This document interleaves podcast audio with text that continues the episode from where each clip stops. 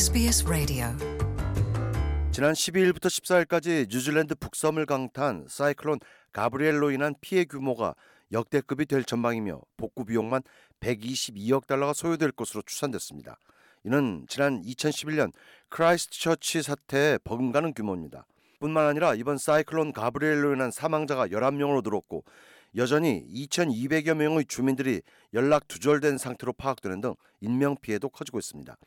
크리스 힙킨스 뉴질랜드 총리는 복구에만 수개월이 소요될 것으로 보인다면서 국가 비상사태를 일주일 더 연장한다고 발표했습니다. Last week we declared a national state of emergency for only the third time in our history.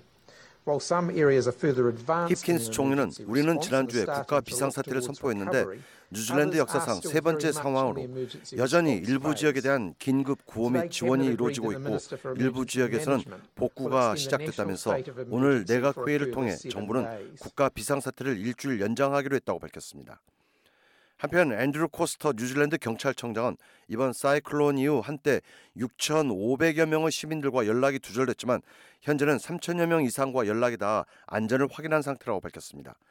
하지만 아직 2,200여 명은 연락이 두절된 상태이며 이들의 안전을 확인하기 위한 작업을 계속하고 있다고 코스터 경찰청장은 설명했습니다. 여기에 전력망 불안으로 정전도 이어지면서 주민들의 불안은 심화하고 있습니다. 지난 18일에는 전국적으로 6만 2천 가구가 정전 사태를 겪었습니다. 뉴질랜드 당국은 사이클론 피해 지역에서 수색 구조 작업을 계속하는 가운데 전력과 통신망 등 복구 작업에도 속도를 내고 있다고 밝혔습니다. 하지만 피해가 워낙 광범위한 지역에 걸쳐 있고 규모도 엄청나 복구에는 많은 시간이 걸릴 것으로 보인다고 현지 언론들은 전했습니다. 이런 가운데 이번 사이클론의 최대 피해 지역 가운데 한 곳인 호크스베이에서는 혼란을 틈탄 범죄가 급격히 증가하고 있습니다. 코스터 청장은 일부 피해 지역에서 각종 범죄 사건이 약 60%가량 증가했다며 치안 유지를 위해 100여 명의 경찰관을 추가로 배치했다고 밝혔습니다. 시민들은 약탈 피해를 막기 위해 집 앞에 바리케이트를 설치하는 등 불안이 계속되는 상황입니다.